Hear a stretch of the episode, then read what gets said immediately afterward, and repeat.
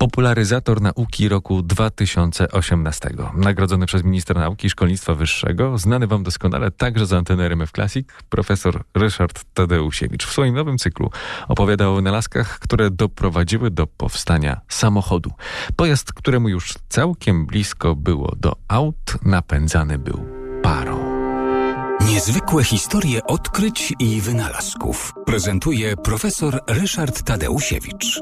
Nicolas Cugnot, wynalazca, konstruktor, wizjoner francuski, w 1769 roku zbudował, do końca zbudował i wykorzystał pojazd, który poruszał się po drogach, zwykłych drogach, nie, nie była to kolej, tylko, tylko były to, był to pojazd drogowy, czyli rodzaj samochodu, ale napędzany tak jak lokomotywa Stevensona siłą pary.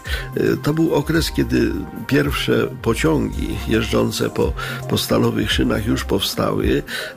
Stevenson zbudował swoją lokomotywę, którą nazwał zresztą rakietą.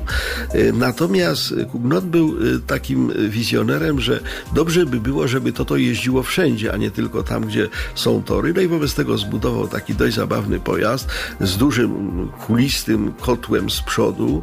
No i ten pojazd rzeczywiście napędzany maszyną parową mógł sobie jeździć właściwie no, wszędzie de facto.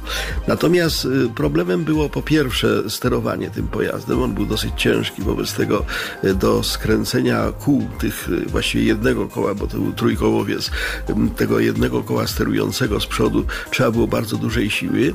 No a ponadto ten nieszczęsny kierowca takiego samochodu w cudzysłowie bezustannie musiał podkładać do ognia, prawda, żeby ta para się wytwarzała. No a jak się cała woda wygotowała, no to oczywiście oczywiście ten pojazd był unieruchomiony. Z tego to nie było dobre rozwiązanie, ale było to pójście już w tą stronę, która obecnie jest nam powszechnie znana. Mianowicie było to pójście w kierunku pojazdu napędzanego maszyną, która działała czysto mechanicznie, a więc silnikiem, w tym wypadku silnikiem parowym.